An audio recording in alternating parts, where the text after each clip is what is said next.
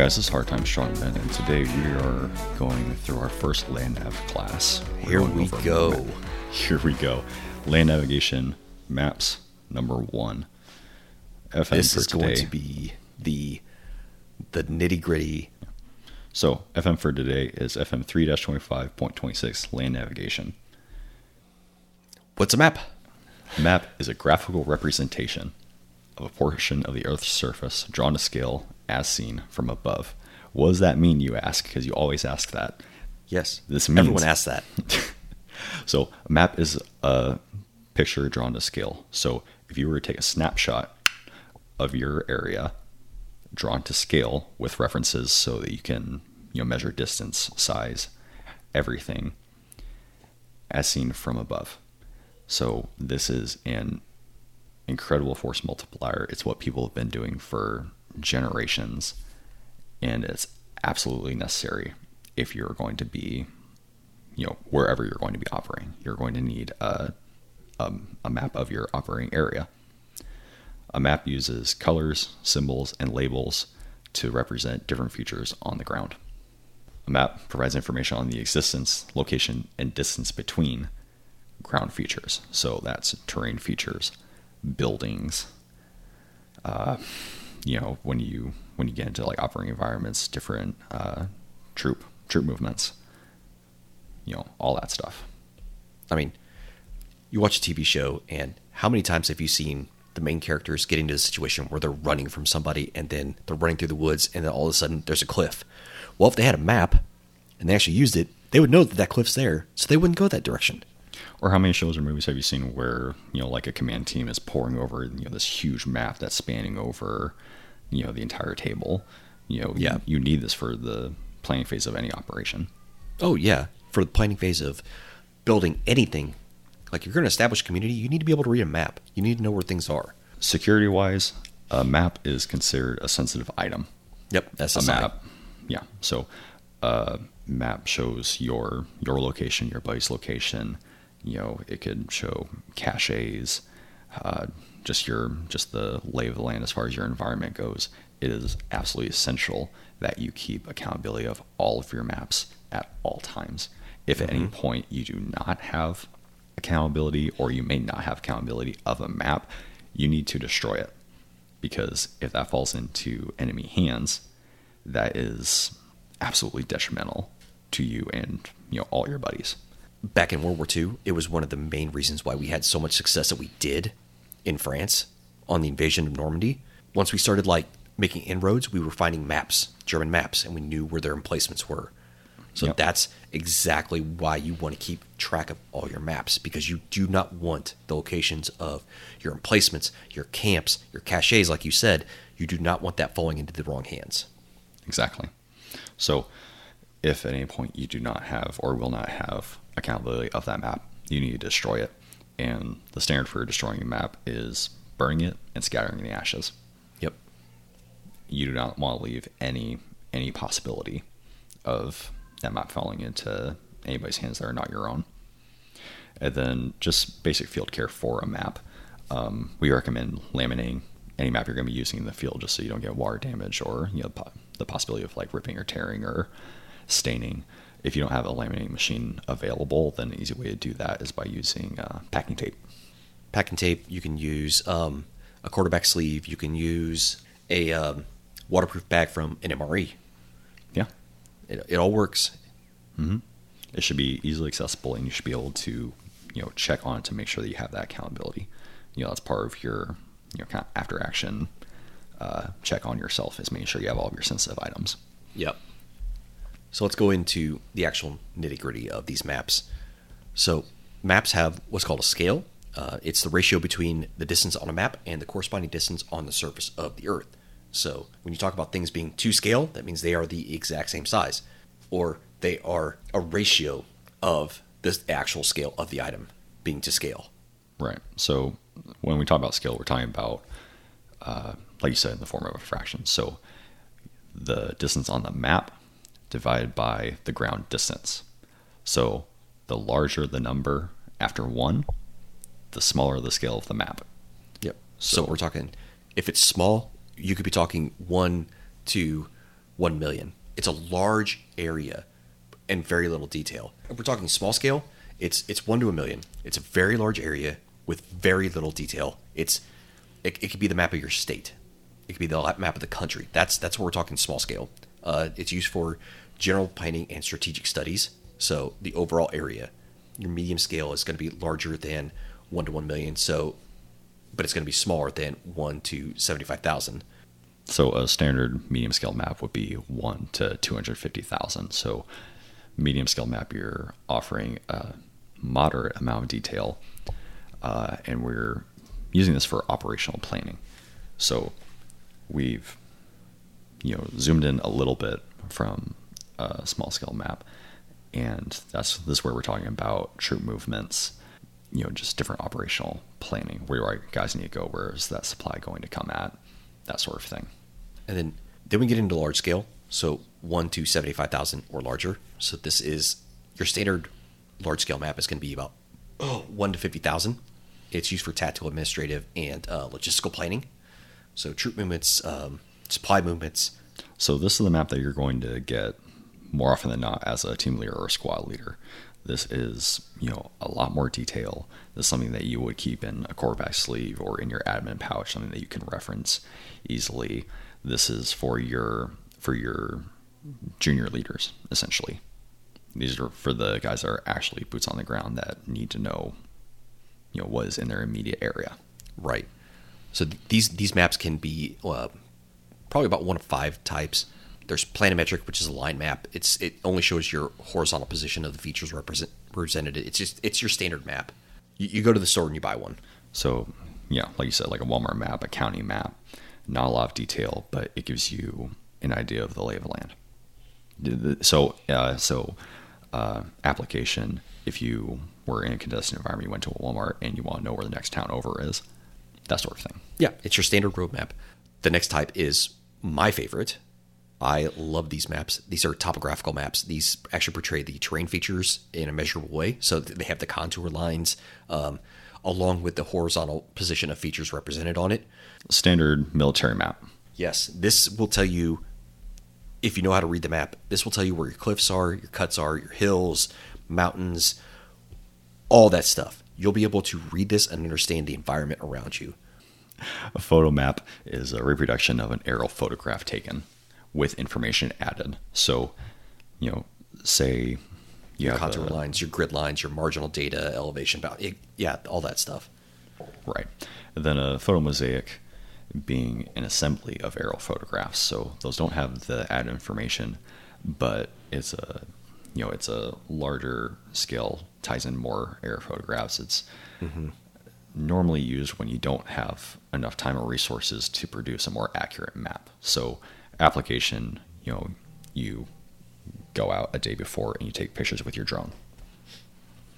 That would be more a photo map or photo mosaic map joint operations graphics. So those are based off of you know standard medium scale maps, but we add information to to incorporate air ground operations. So elevation tinting, air landing facilities, obstacles for air traffic, that sort of thing.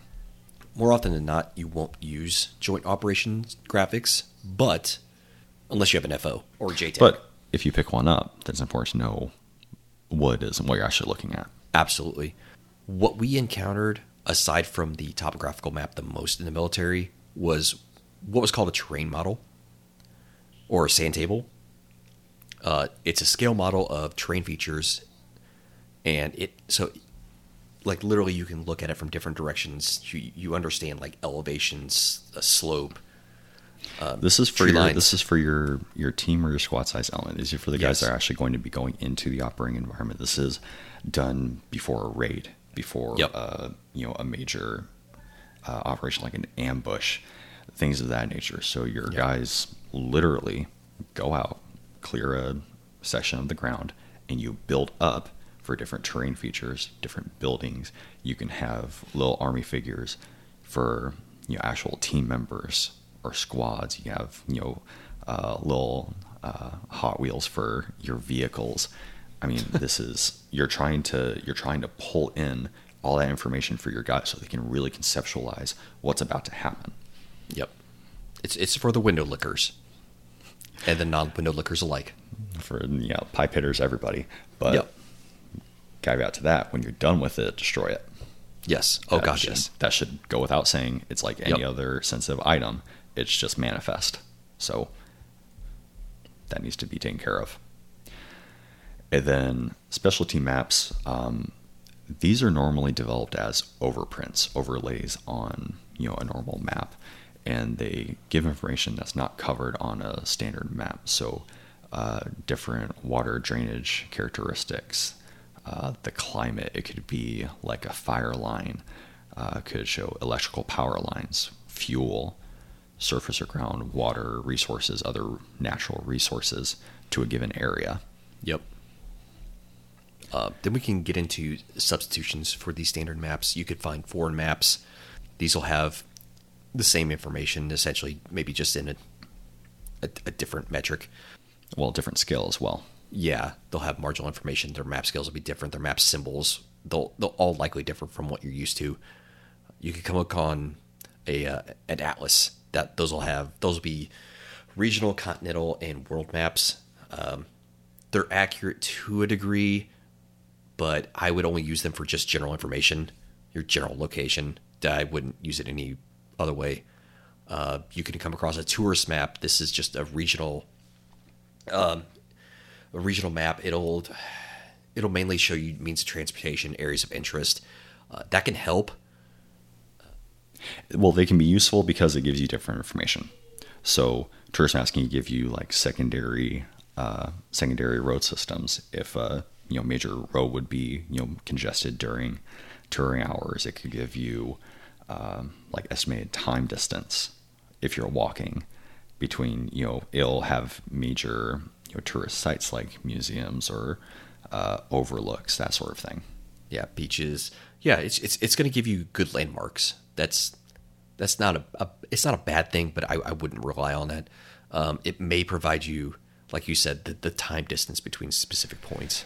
Well, it so use case not for land navigation. It would be more of a reference, like you said. Yeah. just extra information you wouldn't normally have. As the crow flies. Yeah. Yeah. So a geographic map that'd be more like your Forest Service map. So Mm-hmm. it could give you the climate, population, relief, vegetation, uh, major, you know, location of major urban areas. Right. You have your city or utility maps. That Those are super useful. Yeah, so that's where you get into the actual schematics of like streets, water ducts, electricity or telephone lines, sewers. Um, that can be huge for operational planning, depending on how you're able to, how and if you're able to use it. Yeah, because if you're happen to operate in an urban area, like to be able to maneuver out of sight in sewers, it may suck, but it will it will conceal your movements. It because who's going to want to go down and do a sewer to check for somebody? Well, think about if you had to, you know, say you had a heavily armed, you know, enemy in a up armored building, you know, being able Yeah. to, you know, figure out the schematics and see where you can, you know, cut the power or, Mm-hmm. know, whatever else. Yeah, could be incredibly useful. Yeah. Then you have your sector sketches. These are just drawings of a specific area. Your unit SOP will dictate what information you put on there. We always put distances, uh, landmarks out there so that we know how far. If somebody's hiding behind a sector of trees, we would know the distance to it and how far we, how much we would have to adjust our fire in order to accurately bring fire on them. Yeah. So the main information that we had in our sector sketches were, you know, different uh, static objects, and Mm-hmm. Yep. then we would actually shade in behind the object where our line of sight ended, where we Yes. were not able to observe. Yeah, so areas of that- defilade in cover. So if you have three or five guys doing that for a specific area, you can get a really good picture of what's going on. But that's going to depend on the penmanship and art of your dudes. So aerial photographs, you know, we're talking about aerial, aerial photographs that could be Yeah. used as a map supplement. Uh, Yeah. So it can support in analyzing terrain, route planning, uh, guiding different movements. Think drones. Yeah. Think drone. think drones. If you have a drone and you're able to use it, you can have a ready-made map that give you a snapshot of the area you're about to operate in instantly. The downside of that is you're you're limited to what you can see. Right. So if there's a lot of tree cover, you don't know what's under that tree cover. Right. And, you know, depending on how skilled you are as a pilot, you know, will dictate the you know, the risk mm-hmm. management of, you know, where you want to put that drone. And the But- quality of camera on it, yeah. Mm-hmm. But it's just a another tool that you're able to utilize. Yep. And of course, all these maps come down to a the standards of the accuracy on them. So you just need to consider the fact that different sources for your map procurement will have different standards of accuracy. Clearly, um, nationality of the map producer, computer programs used, quality of the picture taken, um, additional information added. The, the, this all plays a factor in how accurate that map is. Yes. So, you know, you talked about foreign maps. You know, you need to utilize the legend in those foreign Yes. maps because you know adversaries or friendlies will have different symbols for you know that represent different things. So, Yes. you know, never take a map for granted. You need to you go through that critical thinking of actually observing, you know, that map, figure out uh, what information you can use. But Yep. you know, a tourist map probably won't be to scale. An atlas won't be at the scale that you need. You know, you can. We want you to be able to use all these different tools, but you need to critically think about what you're using these tools for. Right. Your map may not always be right. Right. So that was our first class in land nav. That was maps one. The topic of maps and actually being able to utilize a map effectively is a huge subject. So we wanted to take in bite-sized pieces where uh, we felt like we could cover the relevant information in, a, in an effective way. Right. And, you know, you're not going to be able to run right away on this. Like, we get that some of you probably have a little bit more skill than the rest, but we're trying to bring those who don't have the skill up to your level of skill. So bear with us. Some of this may be dry, some of this may be boring. Others you might find this awesome. I find this awesome. So thanks for sticking with us during this. We'll get into more detailed, more fun stuff. At least I'll find it fun. We're going to get into that later. As always, guys, this was Hard Time Strong Men. Thanks for joining us and stay in the fight. Bye, everybody.